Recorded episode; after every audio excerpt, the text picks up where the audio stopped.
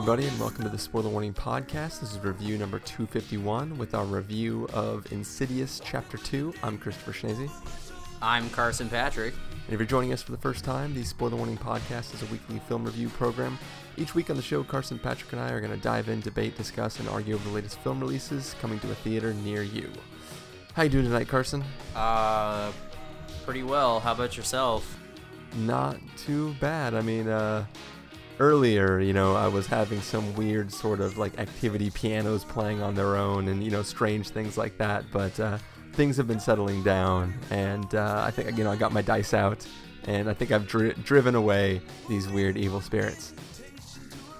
Dude, that that was totally me. Okay, I Was was, trying you? to play. I was trying to play your favorite song. How Uh, could you not recognize? I, I don't know. Maybe I was just too creeped out to recognize it. I mean, I, it did seem suspicious uh, because that, that the song felt so familiar. But um, Yes. yeah, I, I, I feel mean- I feel much better now that I know it was you. Ah, yes. And not uh, somebody else. Yeah, Carson, um, we are here to talk about Insidious Chapter 2. Uh, before we get started, why don't you kind of let everybody know what you thought of Insidious Chapter 1? Just do a quick little recap just so everybody will know the context as we get into our review moving forward. Uh, I overall I wasn't really a fan. I think uh, I enjoyed some of the hot mess style toward the end of the movie. Um, when Patrick Wilson was up in like uh, a Meat Loaf video at the end with Darth Maul up in his like doll lair uh, with like leftover dolls from Dead Silence. Uh, yeah, I, like I enjoyed that. There was a lot of uh, there was a lot of weirdness going on. I think I enjoyed. That's why I think like I would give it a rental rental status. Um, yeah, it wasn't terrible. I appreciated their ability to make something pretty uh, substantial out of something out of like a really low budget. Like I, the, I think the budget was like less than a million dollars on that first movie. All right. So I was impressed by that, and um, I think we both agree that. I think after you saw it, I remember you tweeted like, "Yeah, like Insidious would have been a lot better if it had an Oingo Boingo score," which I wholeheartedly agree. Like that would have made that movie way more entertaining. Uh, so yeah, Yeah, I mean, obviously, as as you just quoted me, like I I I found it really hard to take the film seriously. Uh, just it's not because of the story. I actually think the story is really interesting, and when I when I think back and reflect upon my viewing of Insidious, uh, the first one, Insidious Chapter One, as we'll call it, even though that's not the official title. Uh, you know, I, I like what it was doing. I like the overall story, and I love some of the um, the mythology they created with the way the this group of paranormal investigators does their investigation. Like everything with the weird gas mask and like just those scenes I thought were really great and the idea of this uh the I forget what they call it, but being able to transform your presence into walking in the whatever I forget what they call that stuff. I I I don't remember. They're like ghosting or something. yeah, it was wha- whatever it is, like that. the whole idea of that was really cool, and uh, you know, like I, at the time, I just couldn't get into that film at all because the what they were putting on the str- uh, screen in front of me was really hard for me to just take seriously as a creepy horror film, and but like like just thinking about it, I like the potential of what it did and what it tried to do and how it conveyed certain elements of the story. So, um, while the first one didn't work for me, I kind of appreciate it more than I enjoyed it, which I, I think is a a, uh, a theme for me this week because that's exactly how I described uh, the family. But Yeah, I mean, I I forgot a lot of the major plot points of the first movie. All I remembered was the ridiculous stuff.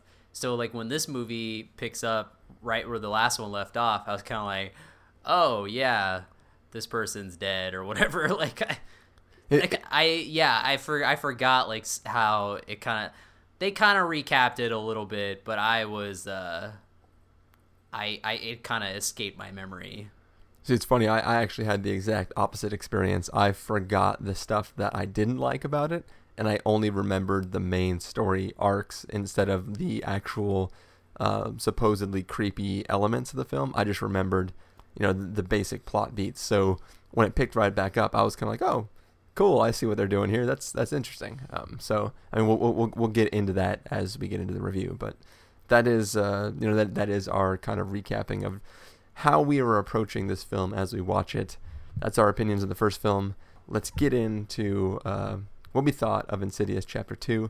Let's take a listen to the trailer and then uh, jump right into that review.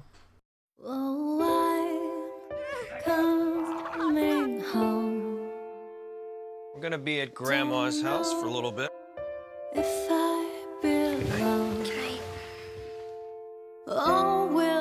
Nothing's gonna bother us. Not anymore. We have our son back. when you're with We are a family again.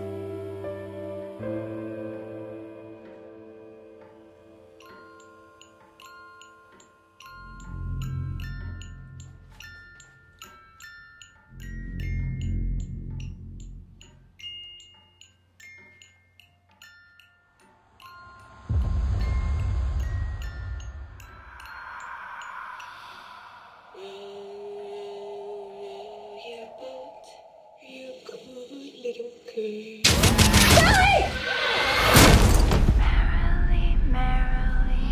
happening. What is? Tell us, what does she want?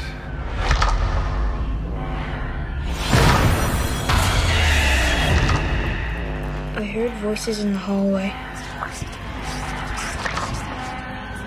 Is there something wrong with Daddy, Mom?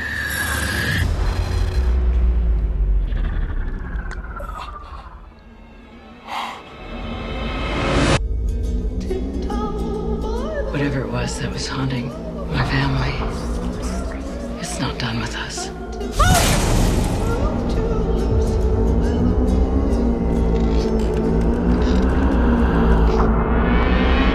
I know what happened. I went into that place to get our son back, and something evil followed me. Get out of my head! There's someone standing in front of you. He's talking to you. What's he saying? He's got your baby.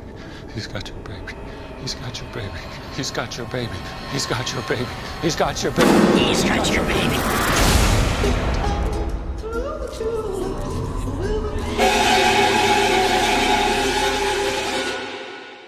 All right, so here we have Insidious Chapter 2. Uh, you know, as the name suggests, it is Chapter 2 in what I don't know if it was originally thought of to be a multi part series, but I Well- don't think so. we'll just pretend like it was. This film literally takes place uh, right after the events of that other one, and Yes. uh, highly like the opening of this film is not only partially recapping but giving more significance to the events of the last film, and you know carries forward this plot of you know in in in, in Insidious Chapter One we had a boy who could uh, we'll just call it spirit walk, and um, you know, he went, goes into a coma because he's kind of stuck spirit walking and can't get out. And the father has to tap into some old ability he had from when he was younger to spirit walk and go in and try to find his son and bring him back to our reality. This film takes place right after all those events uh, happened. And, you know, the family's all back. But, uh, you know, daddy's acting a little weird. And there's some weird stuff happening around the house. And everybody's getting more and more freaked out as more and more events sort of un, uh, unfold. So, Carson, uh, that's all I'm going to say about the plot. But uh, what did you think of this film? Uh, I miss Darth Maul. I could have. Yeah, uh, this movie was really dry to me. Uh, again. Uh, well, first of all, I didn't like it as much as the first one, even though, like I just said, I didn't really enjoy the first one all that much to begin with. But um, I uh, thought that this one kind of left behind the antics that made the first movie enjoyable to me at least um, which i thought this movie could have used they do have some don't get me wrong uh, i was particularly fond of crazy Patrick Wilson. We could have gotten some more of that. Um, but what Insidious 2, Chapter 2, I mean, it basically amounts to like, have you ever wanted to see what is essentially The Shining meets Back to the Future? Like, it's. which sounds like a great proposition, but it does not come off as awesome as it sounds in the, in this movie, in this iteration of that idea. Like I I I guess I could say like I commend them for like whether or not I, like we said we don't know if they had originally planned it to be two movies or not. Um I don't think they did, but if they didn't, then I commend them for coming up with a continuation to this story that kind of feels like it's cohesive. Like it it was kind of like a Hangover 3 status where I was like, wow, they kind of tied that in pretty nicely to the other two movies. Um, here, like, I mean, don't get me wrong, the plot of this movie is like very unnecessarily convoluted, but at least it like kind of all syncs up and you're like, okay, well, I can see this as a whole. Like, if you were to watch it as, you know, a three hour movie or whatever, as one giant movie. Um, but overall, like, I mean, it was kind of just same old, same old. Like, and you know, my girlfriend was telling me like, well, you know, The Conjuring was basically the same old, same old, and I agree. Like, they're they both have like the same sort of generic mold, but like for me, The Conjuring was another movie that I appreciated more than I really enjoyed but at least with that film, I feel like um, there was a little more of a classier approach to it, and um, in my opinion, I think that you know it was a lot calmer than most horror movies today. Like I feel like it, you know, the scares and everything took a backseat to the story. Uh, like the story came first, and which I thought that was that was good. Like it was obviously they were in a, a, throwback to like how they kind of made horror movies back in the day and like i think that just overall the, the story and the characters in that film were a lot more interesting and intriguing than the characters and the story in insidious and in the sequel so i mean yeah they're both like haunted house movies um, but i feel like the conjuring was at least a little more of a higher degree and in this one, it's like, yeah, like James Wan definitely knows his way around a jump scare. Like, don't get me wrong. Like, there were plenty, there were several times where I was like, oh, like, you, you know, you got me. Uh, like, yeah, like, definitely for sure. But I feel like in this one, he's just kind of on autopilot. Like, there's not really anything special to it. It just feels like, it just feels really generic. And, um, especially by the end when there's a lot of like shining vibes going on and uh, not so much in a good way. Like I think that it almost feels like it borrows too heavily, but uh, yeah, like I, I I just figured or I just overall I thought that it was pretty generic. Like it wasn't terrible, but it uh, I mean, I've pretty much forgotten like you know half the movie already so i don't think it's anything that's memorable even though like half the theater erupted in applause when it ended i was just like okay great like i guess if you're into it and you like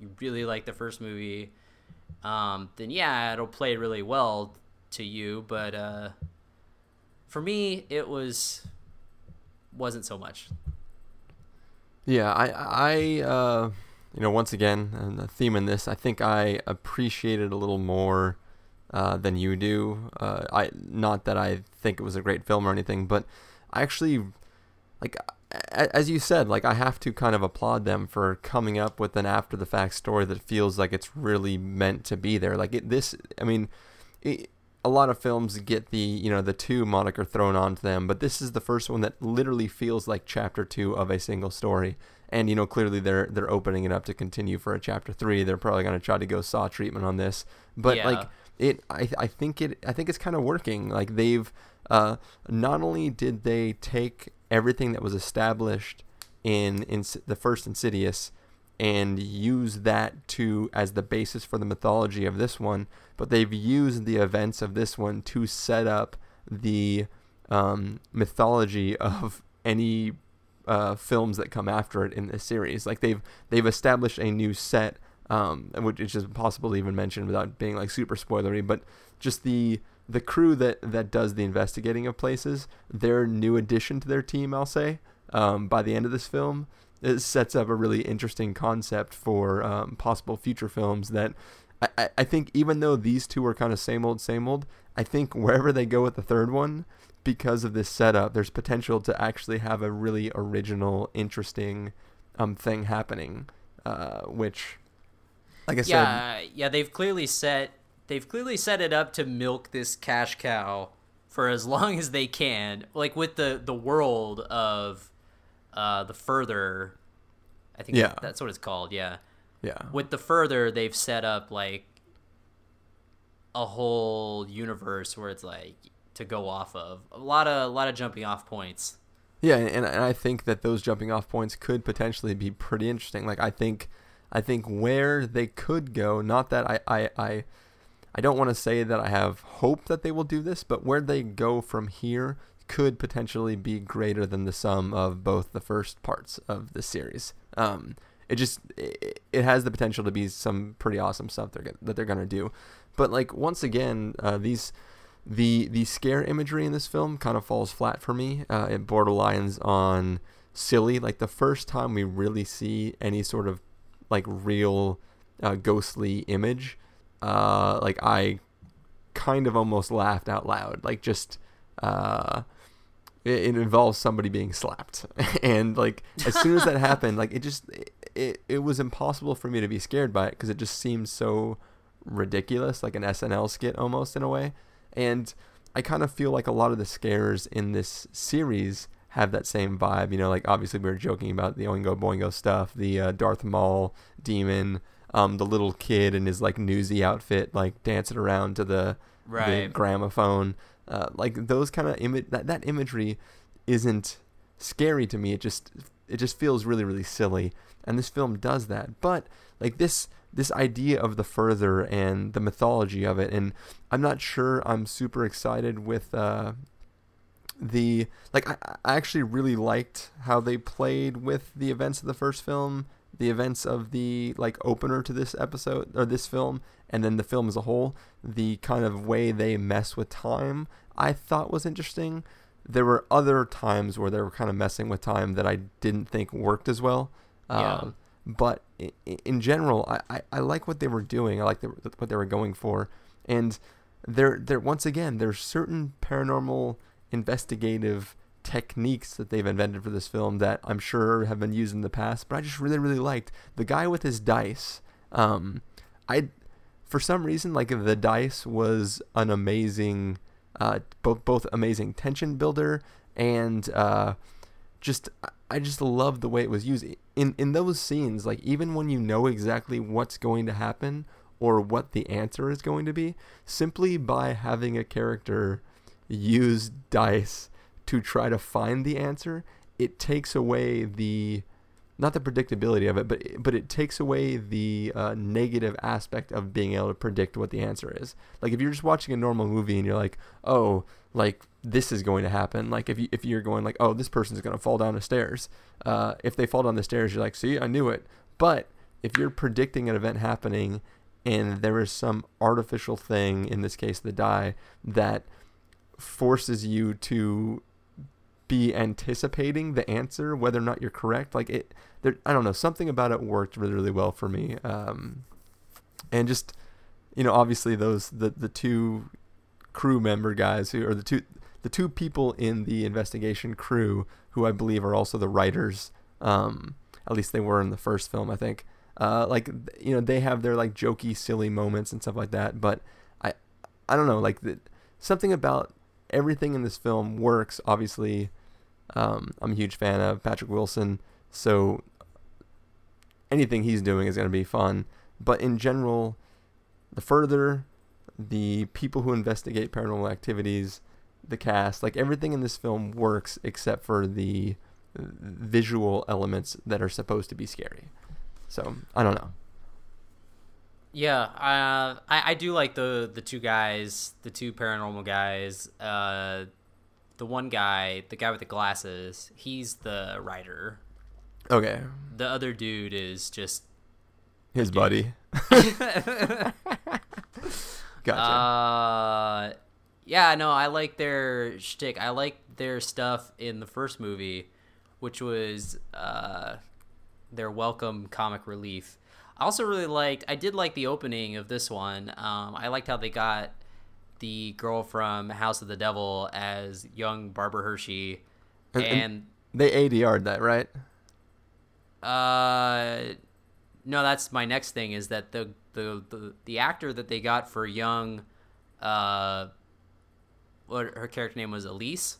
Yeah. She uh, either she like was a dead ringer for like uh like a spot on impression, or they did ADR her. I don't Yeah. know. I felt like they did, but I, I felt like they did too because the second she started speaking, I was like, like it took me a second to realize exactly what's going on, but but I was like, no, dude, they totally just used the other the older lady's voice. I'm like, this is awesome.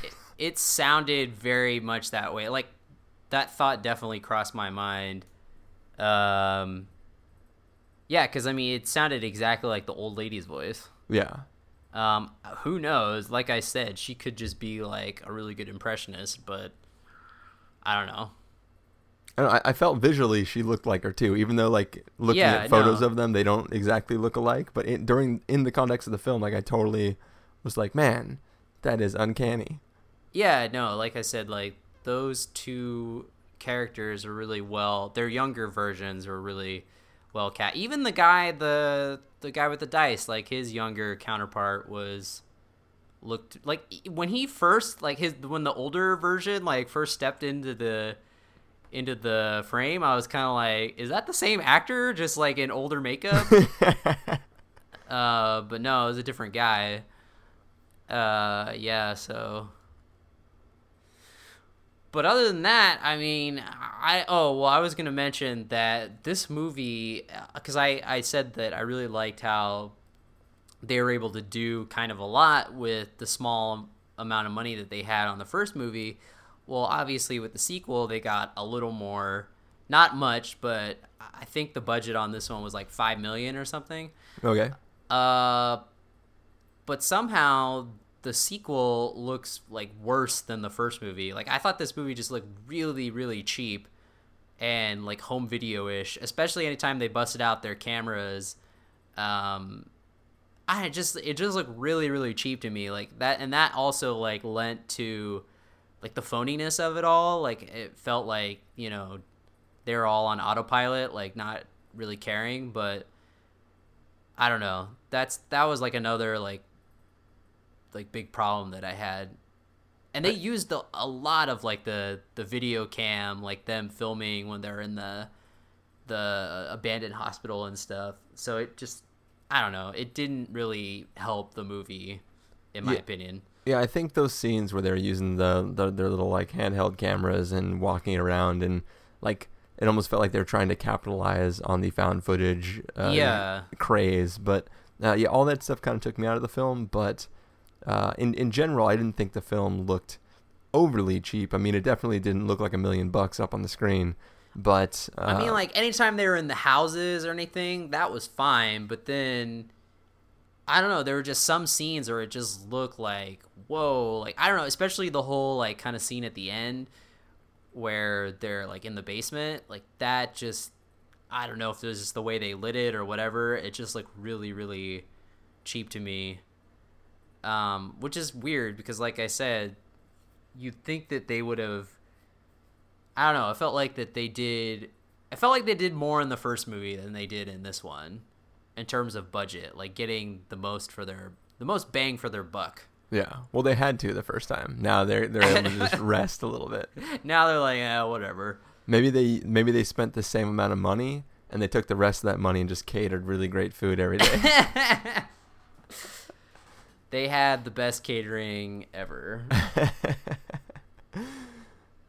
Uh, who knows? Yeah, I don't know. All right. Well, uh, do you have any uh, spe- uh, other specific things you want to talk about for this film? They had they had to pay Patrick Wilson's dental bills. Uh, no, uh, I think I don't know, I think I've covered pretty much, you know, all that I could say. I guess. yeah, Not I mean, giving anything away. I, I I think that I mean obviously we'll get into this in just a just a moment, but I, I think this is one of those things where it's like if you were a big fan of Insidious, which I believe it was received pretty well, at least it seems like in chatter I've heard that a lot of people enjoyed it more than I did. uh, Yeah, when, no, it when got it came a lot out. of it. It got a lot of praise. Like I remember it played like a lot of horror festivals before it came out. And Yes. people were people were saying like, "Oh, this is one of the scariest movies ever." Like James Wan is back and blah blah blah. Yeah, so I think I think if you were in that camp, I I would assume that you would really be into this film. Like that's just Yeah. it it does a lot to um to join the two together and make this feel truly like a second chapter as opposed to just some sequel that got made. Like it, it feels like it's a continuation of the story. Like literally, um, as you said before, you could watch these back to back as like a three hour movie and it would totally work. And it might even actually improve uh, both of them because, you know, obviously there's things that happen between them that you will get greater significance for uh, once you've seen both of them. So seeing them together as one film would be uh, actually an interesting experiment. So Yeah. I'm sure they'll release like the double Blu-ray edition combo pack, you know. yeah, a week before the third chapter comes out. yeah, where it's like it, they've combined. It's like when they, uh, whenever they decide to release uh, Kill Bill as a whole, it'll be like that where they'll they'll combine like both movies and have like the Insidious Mega Edition. Is he ever going to bring that edition to theaters, the back to back single edit film? of Kill Bill. Yeah. Yeah, they did it uh, like a couple years ago at the New Beverly. They Uh-huh. did the whole bloody affair where they screened the uh, they screened it there. It was the the can the version that they showed at Cannes, which was the full version. Gotcha. So but they, like did, bo- they haven't given it a real release, though, right? They haven't given it any kind of like theatrical or home video release yet, which is weird because they I don't know why I don't know what they're waiting for. Yeah, I think I mean I they definitely should do it because everybody either likes the first one better or the second one better. Yeah. Like nobody is like I love them both completely. Like everybody's like, "Oh, this is the best one or that's the best one." So like Yeah. all the people who like the other the other one would totally want this new one together because it I, I don't I just think I it- don't. I mean, I like them both equally. Like, yeah, obviously, there's one that's more outlandish than the other. Obvi- you know, one has like way more action and is more action packed than the other. But Well, yeah, that that's that's the argument is like do you like the action-packed one or do you like the one with the good story and the, like yeah, the talkie version. that's like the divide. But if those were edited together as one single thing, everybody would be like, I really like Kill Bill. yeah, no, it was it was cool to see them together. Like I I mean, you know, those movies are great as two separate entities, but I remember seeing it I guess together it's like 4 hours. Uh, Dude, like it I can't remember if they had an intermission. I think they had like maybe like a 10 minute intermission. Huh. But it like it did not feel at all like 4 hours. It it really felt cohesive and uh yeah, it was it was it was pretty cool. Yeah. All right. Well, we, we aren't here to talk about Kill Bill, volumes one or volumes two. Anyway, So uh, let's just get back to to our verdicts for this film, Insidious Chapter Two. Uh, no no five point exploding palm action in this film. there there should have been though. So Carson, if you were going to give this a must see, recommend with a caveat, wait for rental, pass with a caveat, or must avoid, what would you give it? Uh, I would give it a pass. The caveat being, uh, please release Kill Bill: The Whole Bloody Affair on DVD, Blu-ray. Because yeah, I mean, if you if you like the first Insidious, you're probably gonna like this. Although online, it seems like a lot of people were kind of indifferent about the second one. But in terms of like regular movie going audience audiences, uh, they ate this shit up, man. Uh, so yeah, um, it's there's a good chance you're gonna like the second one if you like the if you really like the first one. Um, and like I said, there's obviously some good scares in it. Patrick Wilson being crazy was entertaining to watch, but other than that, like, I I just think that it's forgettable. Yeah, overall. I I think it probably deserves a pass with a caveat. Also, I'm almost approaching uh, uh, wait for rental beca- simply because I really think they could do something potentially awesome with a third. And if you're going to watch that one, you will definitely need this one for the context of the third. Otherwise, that third will make zero sense when that paranormal crew shows up with uh, Hmm. everybody that they now have on their team. Uh, but Yeah. but yeah, I think I think quality wise, if I'm just evaluating this by itself, it's definitely a pass with a caveat. Um, but I think if you, like I said before, if if you like if you watched the night before you were gonna go see this in theaters, or the day you were seeing this in theaters, if you watched the first one and like were super into it, I, I think this will be able to fulfill your need for enjoyment um, to get you through it. Uh, and like I said, possible third film could potentially be awesome. So there you go. Well, it's it's happening, so Yeah, get well- ready. Well, I don't I don't know what the story is or how much they're gonna rely on the elements that are set up at, right at the end of this film. But if they Yeah. do, it could be super sweet. I guess we'll have to see in two years when it comes out. Yeah. All right. Well, uh, there you have it. Two passes with caveats from Carson and I. That was our review of Insidious Chapter Two.